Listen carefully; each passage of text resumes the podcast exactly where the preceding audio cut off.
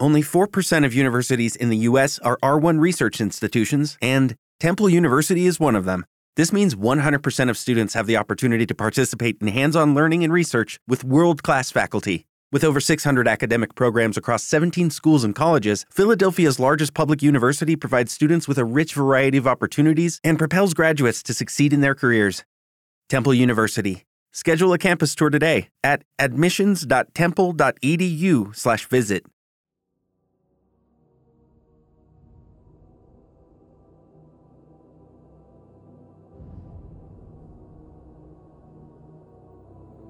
Capitolo 3 Diario di Jonathan Harker. Continuazione.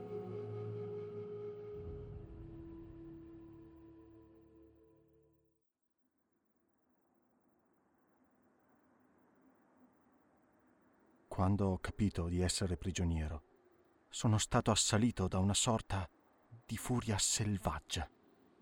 Mi sono precipitato su e giù per le scale provando ad aprire ogni porta e guardando da ogni finestra che riuscivo a trovare. Ma ben presto la consapevolezza della mia impotenza ha superato tutti gli altri sentimenti. A ripensarci dopo qualche ora, devo essere impazzito, perché mi sono comportato come un topo in trappola.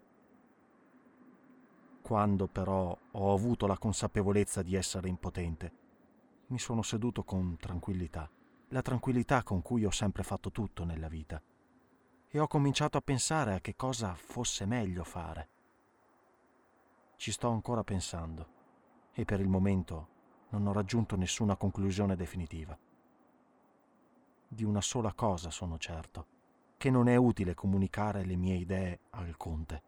Lui sa che sono prigioniero e dato che ciò è opera sua e che indubbiamente avrà le sue ragioni per farlo, finirebbe solo per ingannarmi se gli confidassi la mia conoscenza dei fatti.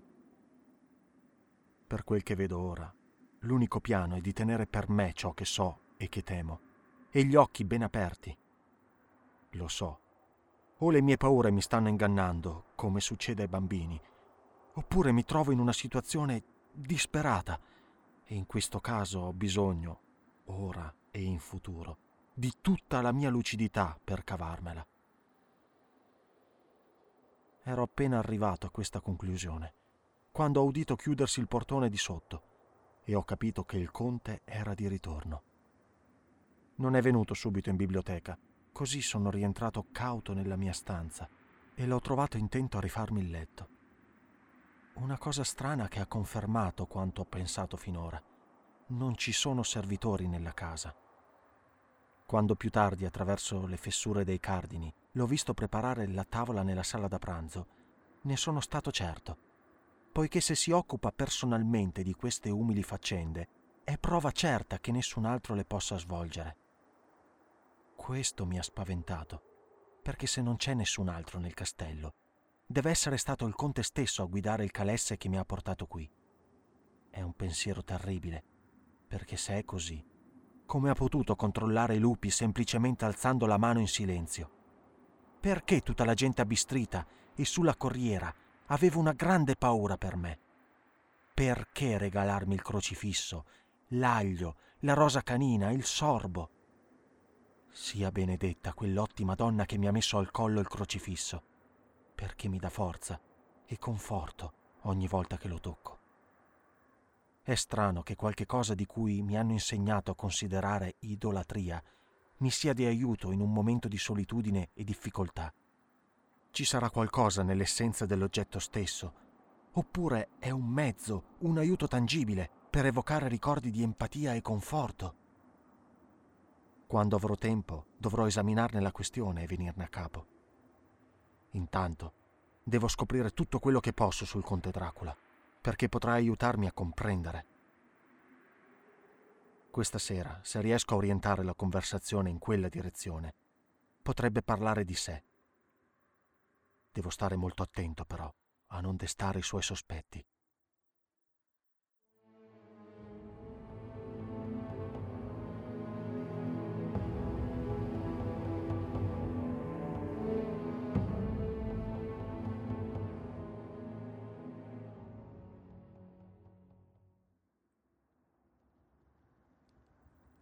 Mezzanotte.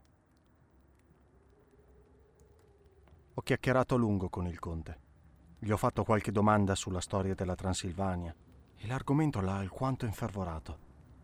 Parlando dei fatti e delle persone e delle battaglie in particolare, sembrava che fosse stato presente a tutte.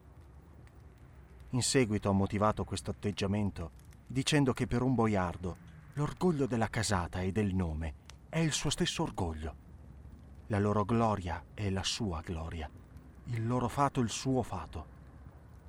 Quando parlava della casata diceva sempre noi e parlava al plurale come un re.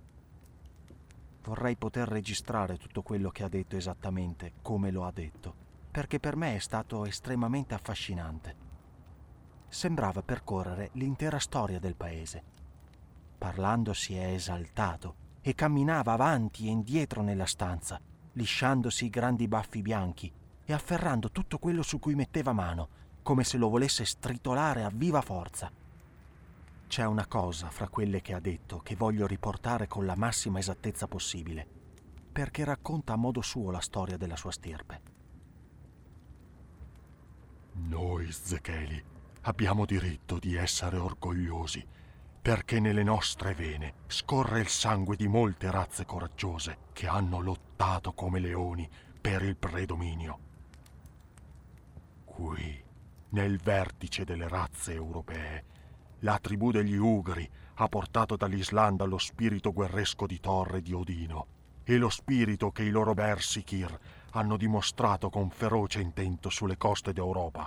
Sì, e dell'Asia e dell'Africa finché i popoli si sono convinti che fossero giunti i lupi mannari stessi.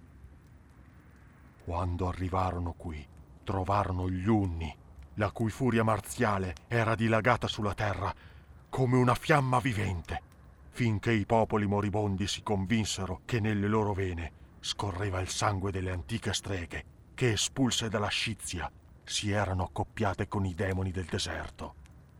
Folli, Folli! Quale demone o quale strega fu mai grande quanto Attila, il cui sangue scorre in queste vene? Ha alzato le braccia. Meraviglia forse che fossimo una stirpe conquistatrice, che fossimo superbi quando i Magiari, i Lombardi, gli Avari, i Bulgari o i Turchi si riversarono migliaia sulle nostre frontiere. Noi li respingessimo è forse strano che quando Harpad e le sue legioni seminarono la distruzione nella patria ungherese, trovarono noi ad attenderli alla frontiera. Strano che l'Onfon Glalas si fermasse lì. E quando la marea ungherese si spostò a est, i magiari vittoriosi acclamarono la propria parentela con gli Zecheli, affidando a loro la protezione del confine con la terra dei turchi nei secoli e oltre poiché, come dicono i turchi, l'acqua dorme, ma il nemico veglia. Delle quattro nazioni, chi ha ricevuto con maggiore orgoglio la spada insanguinata? Chi è accorso con maggiore prontezza sotto lo stendardo del re al grido di battaglia? Quando è stato sanato il grande disonore della mia nazione, la vergogna del Kosovo, quando le bandiere dei Valacchi e dei Magiari sono state ammainate davanti a quelli della Mezzaluna, chi, se non uno della mia stirpe, in qualità di voivoda, ha attraversato il Danubio e sconfitto i turchi sul loro stesso suolo? Un Dracula, naturalmente. Grande calamità fu che l'indegno suo fratello, morto il voivoda, abbia venduto il suo popolo ai turchi trascinando su di loro l'infamia della schiavitù. Non è stato questo Dracula a ispirare quell'altro della sua stirpe, che in epoca successiva più e più volte attraversò con le sue forze il grande fiume nella terra dei turchi. Quello che sconfitto tornò ancora e ancora e ancora a costo di attraversare da solo il campo di battaglia insanguinato su cui giacevano trucidate le sue truppe sapendo che solo lui avrebbe potuto infine trionfare. Dissero che pensava solo a sé. Bah! A che servono i contadini senza un capo? dove finirebbe la guerra senza un cervello e un cuore a condurla. Ancora una volta, quando dopo la battaglia di Moax abbiamo rovesciato il gioco ungherese, noi del sangue dei Dracula eravamo tra i condottieri, perché il nostro spirito non poteva tollerare la mancanza di libertà. Ah, giovane signore, gli Zecheli e i Dracula quale cuore, sangue, cervello e spada di quella stirpe, possono vantarsi di successi che quelle muffe di nome Asburgo e Romanov non raggiungeranno mai.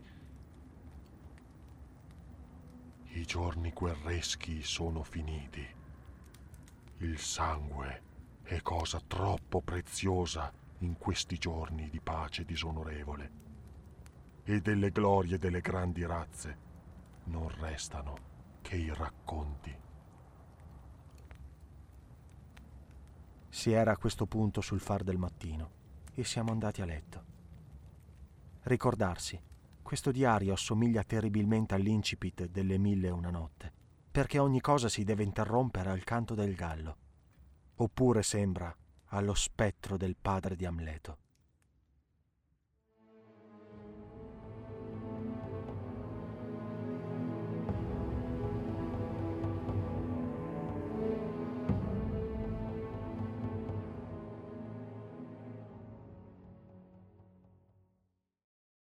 12 maggio.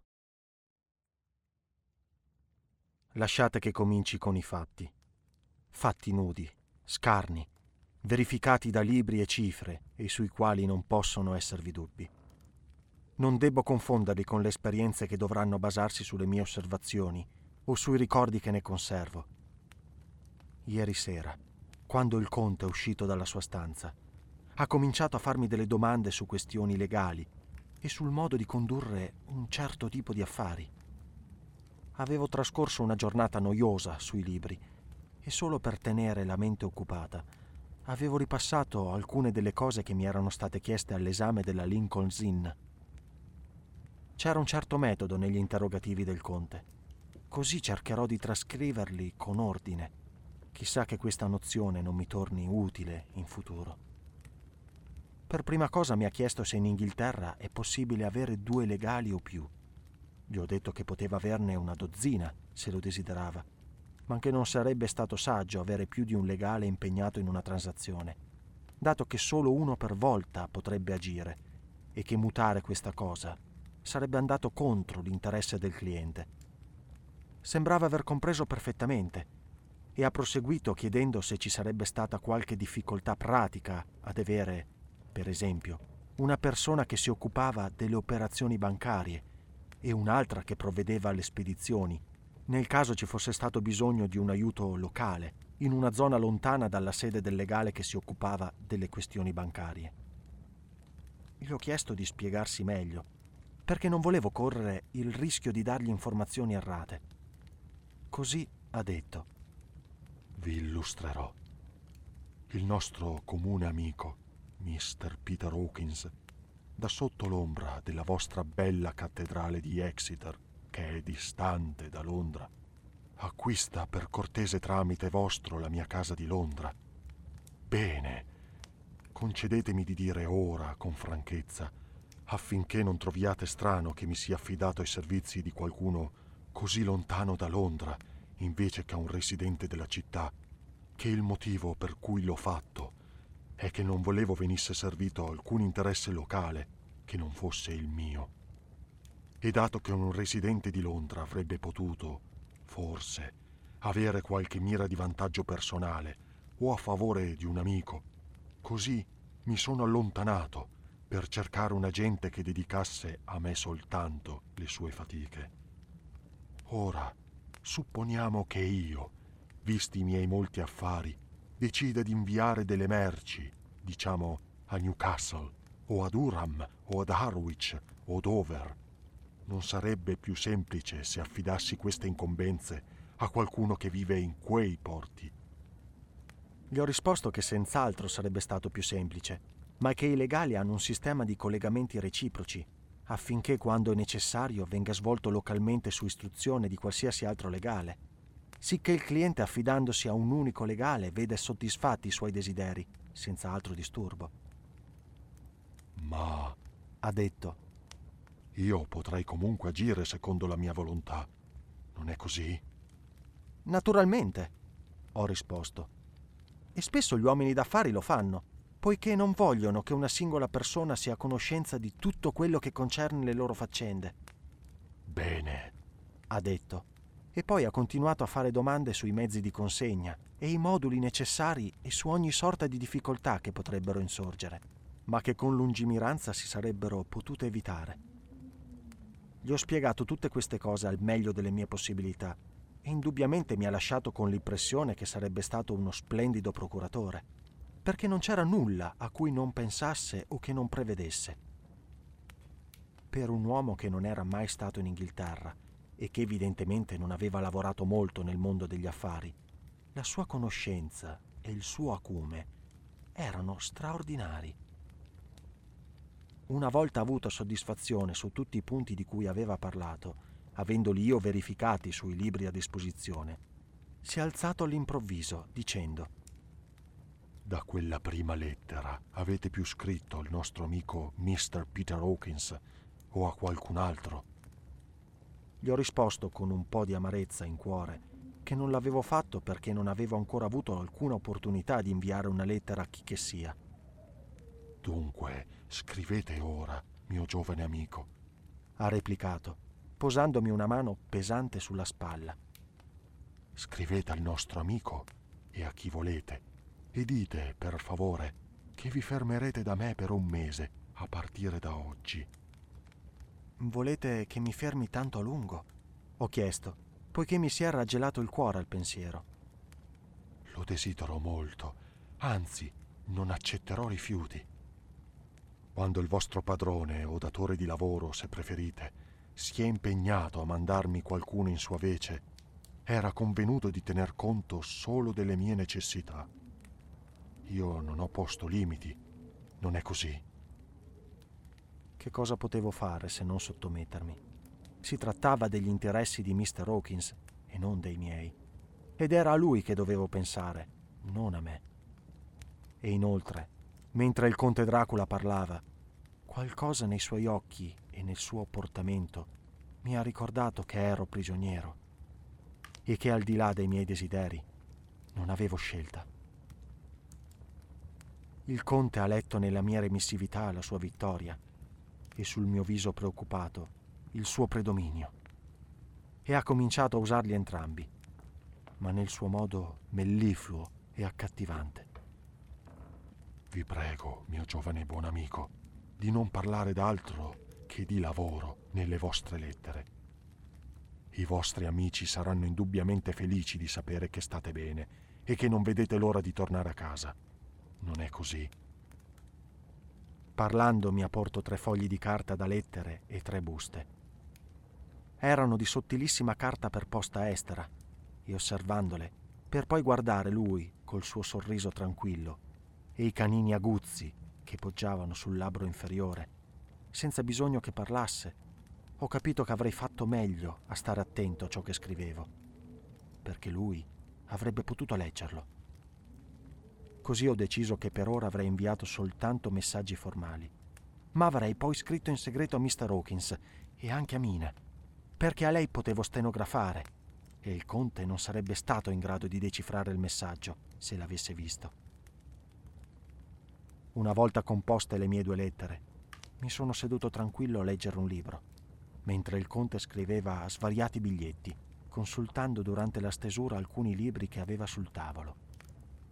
Poi ha preso le mie due lettere e le ha messe con le sue, riponendo l'occorrente per scrivere. Dopodiché, nell'istante stesso in cui si è chiuso la porta alle spalle, mi sono sporto a guardare le lettere che erano a faccia in giù sul tavolo. Non ho provato alcun senso di colpa a farlo, poiché, date le circostanze, mi è parso di dover proteggermi in ogni modo possibile. Una lettera era indirizzata a Samuel F. Billington, numero 7 The Crescent, Whitby. Un'altra a Herr Leutner, Varna. la terza a Coutts Co, Londra, e la quarta a Herren Blockstock e Billroyd, banchieri, Budapest. La seconda e la quarta non erano sigillate. Stavo per guardarle quando ho visto muoversi la maniglia. Mi sono appoggiato allo schienale della sedia, avendo avuto appena il tempo di rimetterle nella posizione in cui si trovavano e di riprendere in mano il mio libro, prima che il conte entrasse nella stanza con un'altra lettera in mano. Ha preso quelle che erano sul tavolo e le ha affrancate con cura. Poi si è rivolto a me. Confido che mi perdonerete, ma ho molto lavoro da fare in privato questa sera. Spero che troverete tutto di vostro gradimento. Sulla porta si è voltato e dopo un attimo di pausa ha detto Permettetevi di darvi un consiglio, mio giovane e caro amico. Anzi, permettetemi di mettervi seriamente in guardia. Se doveste lasciare queste stanze, non addormentatevi assolutamente mai in qualsiasi altra parte del castello. È antico e ha molti ricordi e riserva brutti sogni a chi dorme imprudentemente. Vi ho avvisato. Se dovesse prendervi il sonno ora o in qualsiasi momento, o se lo sentiste arrivare, affrettatevi a tornare in camera vostra e così il vostro riposo sarà al sicuro. Ma se non starete attento, allora e ha concluso il discorso con un gesto raccapricciante, facendo segno di lavarsene le mani. Ho capito perfettamente. L'unico dubbio che ho è se esista un sogno che possa essere più terribile di questa orribile e innaturale rete di tenebra e mistero che sembra si stia chiudendo intorno a me.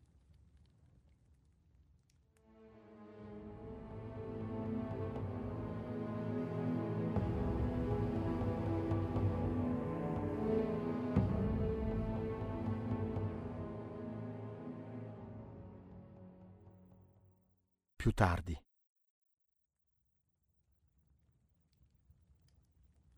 Ribadisco le ultime parole scritte, ma questa volta non possono esserci dubbi a riguardo. Non avrò paura di dormire in un posto dove non ci sia lui. Ho sistemato il crocifisso sulla testiera del letto. Immagino che così il mio riposo sarà libero da sogni e lì rimarrà.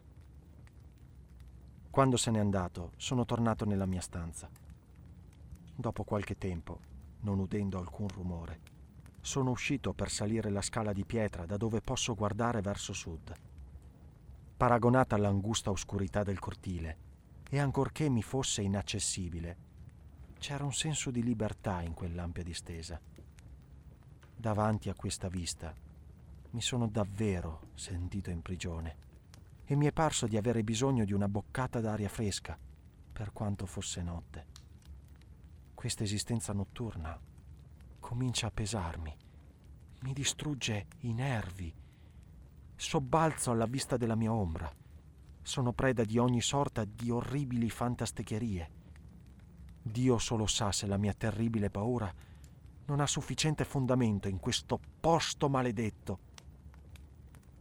Ho osservato l'incantevole distesa, immersa nella luce dolce e gialla della luna tanto che pareva facesse giorno. Le colline lontane si dissolvevano nella luce delicata, come le valli e le gole nell'oscurità vellutata. Tanta bellezza sembrava rallegrarmi. C'era pace e sollievo in ogni mio respiro.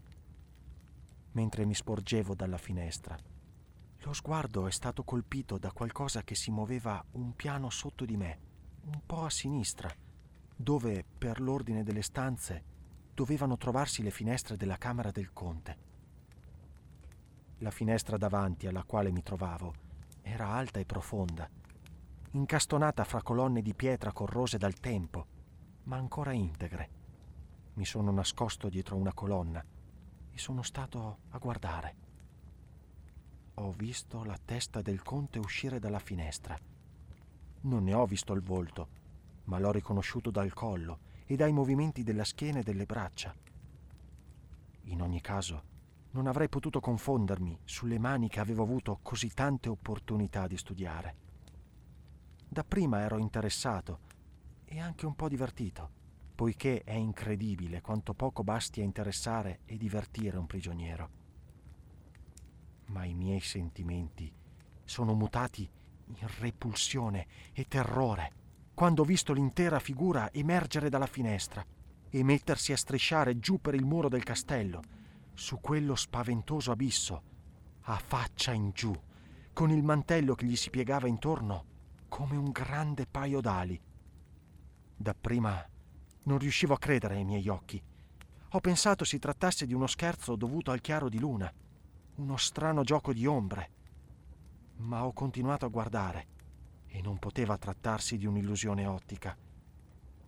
Ho visto le dita delle mani e dei piedi aggrapparsi agli spigoli delle pietre, dove il peso degli anni aveva corroso la malta, e usare così ogni sporgenza e asperità per scendere con notevole velocità, proprio come la lucertola si muove su un muro. Che razza d'uomo è questo? O che razza di creatura sotto sembianze d'uomo?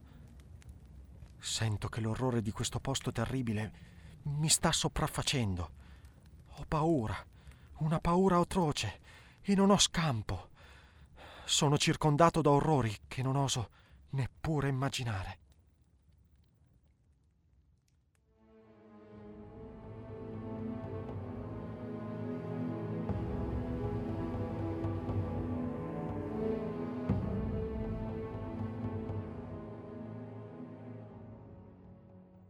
Quindici maggio.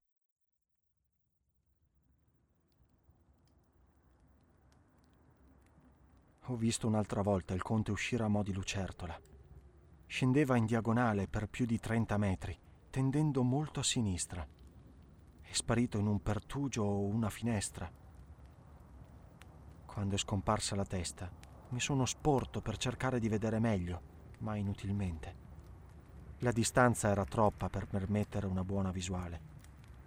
Sapevo che ora doveva aver lasciato il castello e ho pensato di sfruttare l'occasione per esplorare più di quanto abbia osato finora. Sono tornato alla stanza. Ho preso una lampada e poi ho provato ad aprire tutte le porte. Come mi aspettavo, erano tutte sbarrate e i chiavistelli relativamente recenti. Ma ho sceso le scale di pietra e sono arrivato all'atrio in cui ero entrato la prima sera. Ho scoperto di poter aprire i chiavistelli con facilità e sciogliere i catenacci, ma il portone era chiuso a chiave e la chiave non c'era sarà nella stanza del conte. Devo stare allerta nel caso la sua porta resti aperta. Così potrò prenderla e fuggire. Ho proseguito nella mia esplorazione delle varie scale e corridoi e ho provato ad aprire ogni porta che si presentava. Un paio di stanzette accanto all'atrio erano aperte, ma in esse non c'era altro da vedere che vecchi mobili tarlati, coperti dalla polvere degli anni. Infine, tuttavia, ho trovato una porta in cima alla scala, che pur parendo sbarrata, cedeva un poco alla pressione. Ho provato a spingere con più forza e ho scoperto che non era chiusa, ma che opponeva resistenza perché i cardini avevano ceduto e l'uscio pesante poggiava a terra. Ecco un'opportunità che forse non si sarebbe mai più ripresentata. Così mi sono appoggiato con tutto il mio peso e dopo molti sforzi l'ho spinta indietro quel tanto che mi permetteva di entrare. Mi trovavo ora in un'ala del castello più a destra delle stanze che conoscevo e un piano sotto. Capivo dalle finestre che le stanze di quell'appartamento si trovavano sul lato sud del castello, mentre le finestre dell'ultima stanza davano sia sud sia ovest. Da entrambi i versanti c'era un tremendo precipizio. Il castello era costruito sull'angolo di una grande roccia, sicché tra i lati erano praticamente inespugnabili. E qui, dove fionde, archi e colubrine non potevano arrivare, erano state aperte delle grandi finestre, assicurando di conseguenza una luce e un agio impossibili in una posizione da custodire. A ovest c'era una grande vallata, e in lontananza si levavano i picchi frastagliati delle fortezze montuose. Picco dopo picco, la roccia strapiombo era disseminata di sorbi e di pruni, le cui radici si abbarbicavano alle crepe, alle fenditure e alle scanalature delle pietre. Questa parte del castello, evidentemente, era stata adibita da appartamento delle signore nel passato, perché il mobilio aveva l'aria più confortevole di quello che avevo visto.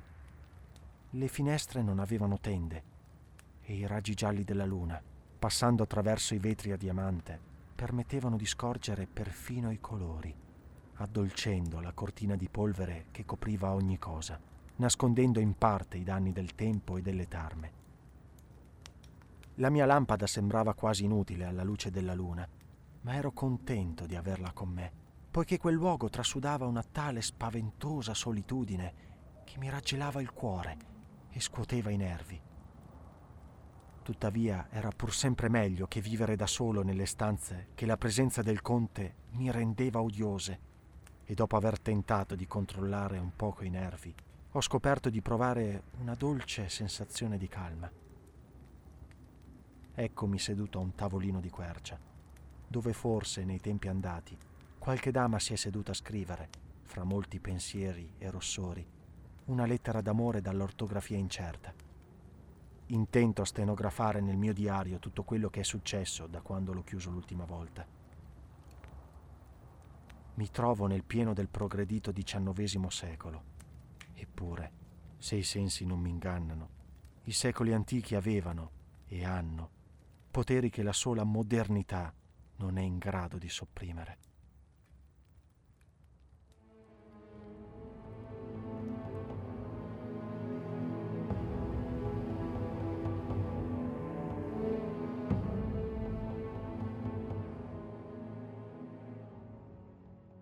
Più tardi, la mattina del 16 maggio.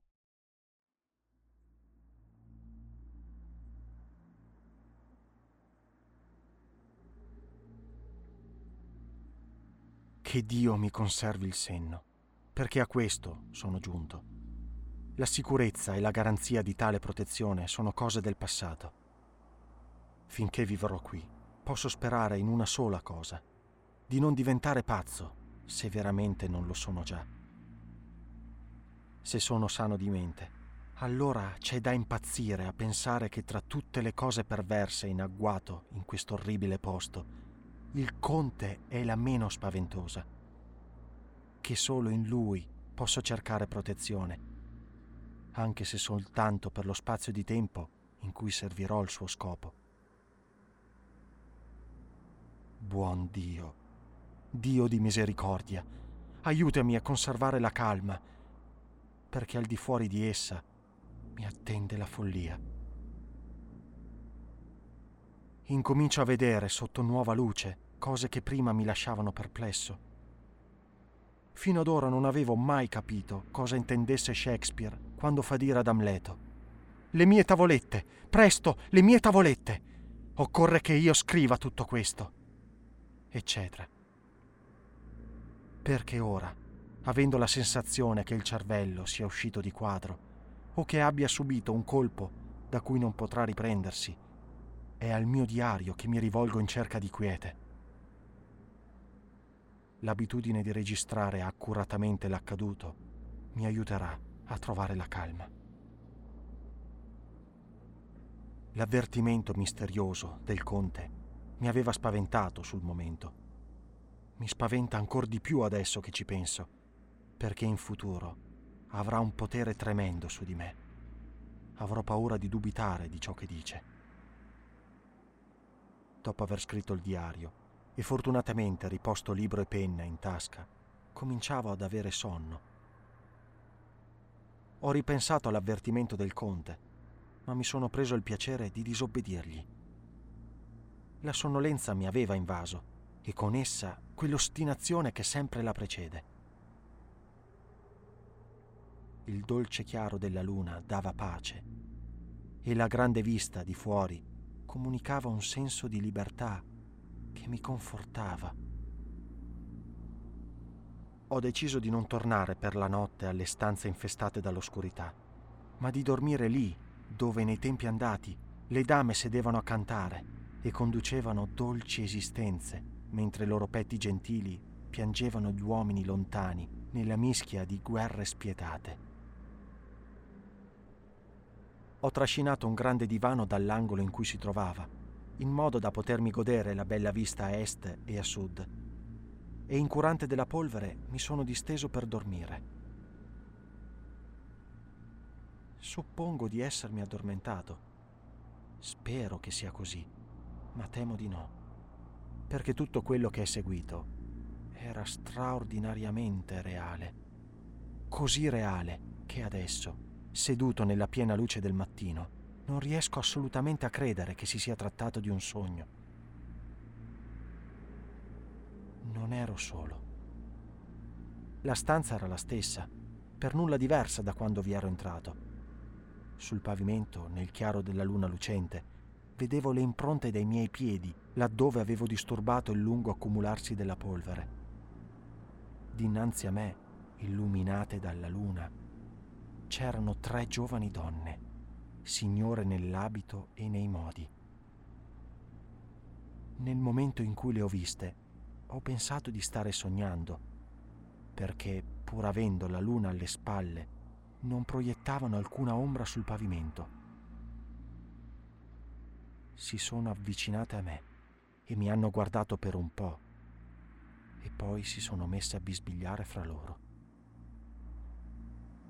Due erano brune e avevano lo stesso naso aquilino del conte e grandi occhi penetranti che sembravano quasi rossi al contrasto con la pallida luna l'altra era di carnagione chiarissima, con una massa di capelli d'oro e gli occhi come due zaffiri.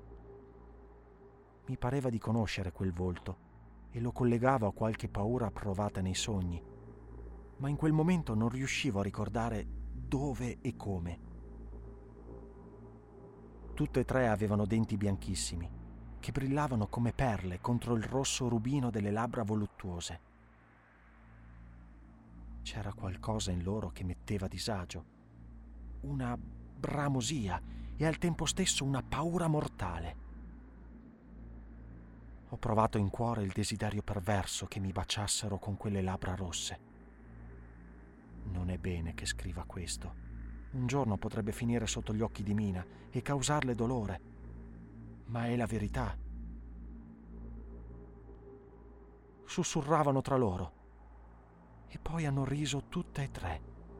Una risata argentina, musicale, madura, come un suono che non avrebbe mai potuto provenire dalla morbidezza di labbra umane.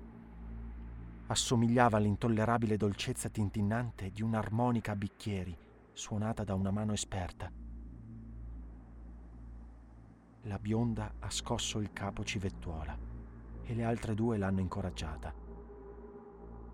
Una ha detto Vai, sei la prima e noi ti seguiremo.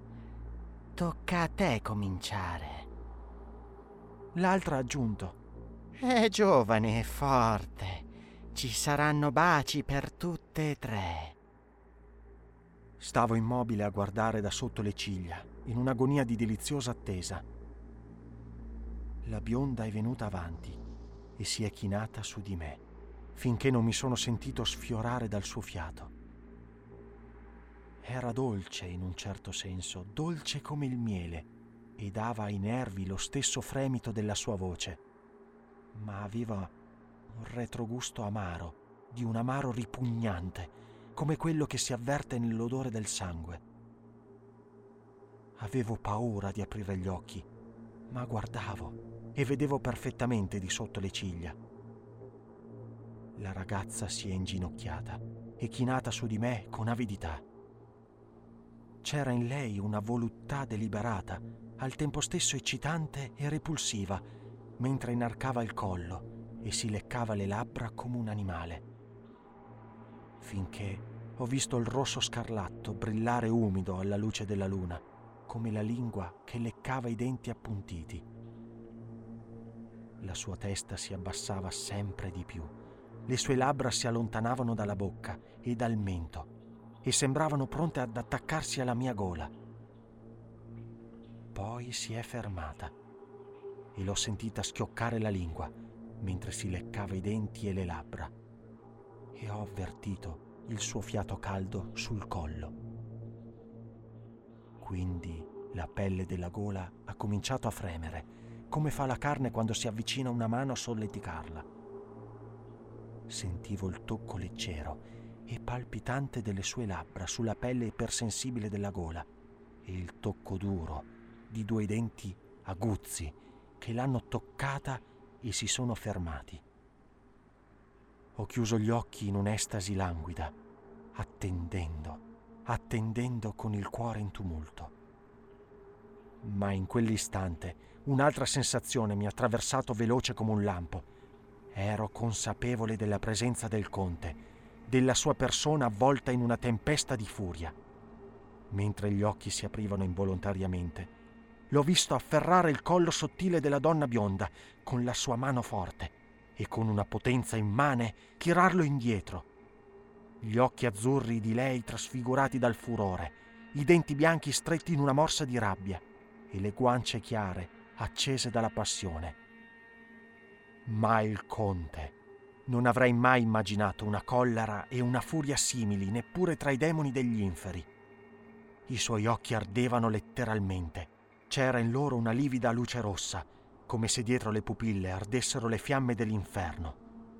La faccia aveva un pallore mortale e le rughe che la segnavano erano tese come fili metallici. Le sopracciglia spesse che si univano sul naso ora parevano una sbarra di metallo bianco incandescente. Con un gesto feroce del braccio ha scagliato la donna lontano da sé e poi ha fatto cenno alle altre di allontanarsi, lo stesso gesto imperioso che gli avevo visto fare con i lupi. Con una voce che per quanto poco più di un bisbiglio pareva tagliare l'aria ed echeggiare nella stanza, ha detto Come osate toccarlo voi? Come osate posare su di lui il vostro sguardo quando ve l'ho proibito? Indietro, tutte quante! Quest'uomo mi appartiene. Attenta a non avvicinarlo, o dovrete vedervela con me. La donna bionda, con una risata di ribalda civetteria, gli ha risposto. Tu? Tu non hai mai amato. Non ami mai tu. A ciò si è unita la risata delle altre donne e udire quella risata dura, priva di allegria e di anima che è risuonata nella stanza, quasi mi ha fatto perdere i sensi. Sembrava un'allegria da demoni. Allora il conte si è voltato e dopo avermi guardato in viso attentamente ha mormorato. Sì. Anch'io so amare. Voi stesse ne avete avuto la prova in passato. Non è così? Bene. Ora vi prometto che quando avrò finito con lui, lo bacerete a volontà. Ora andate, andate. Devo svegliarlo perché c'è del lavoro da sbrigare. E non avremo nulla questa notte ha detto una di loro, con una risata fonda, indicando il sacco che il conte aveva gettato a terra e che si muoveva come se dentro ci fosse una creatura vivente. Per tutta risposta il conte ha annuito. Una delle donne ha fatto un balzo avanti e ha aperto il sacco. Se le orecchie non mi hanno ingannato, c'è stato un rantolo e un lamento come di un bimbo semisoffocato. Le donne si sono strette intorno al sacco e mentre le guardavo, paralizzato dall'orrore, sono scomparse e con loro il sacco raccapricciante.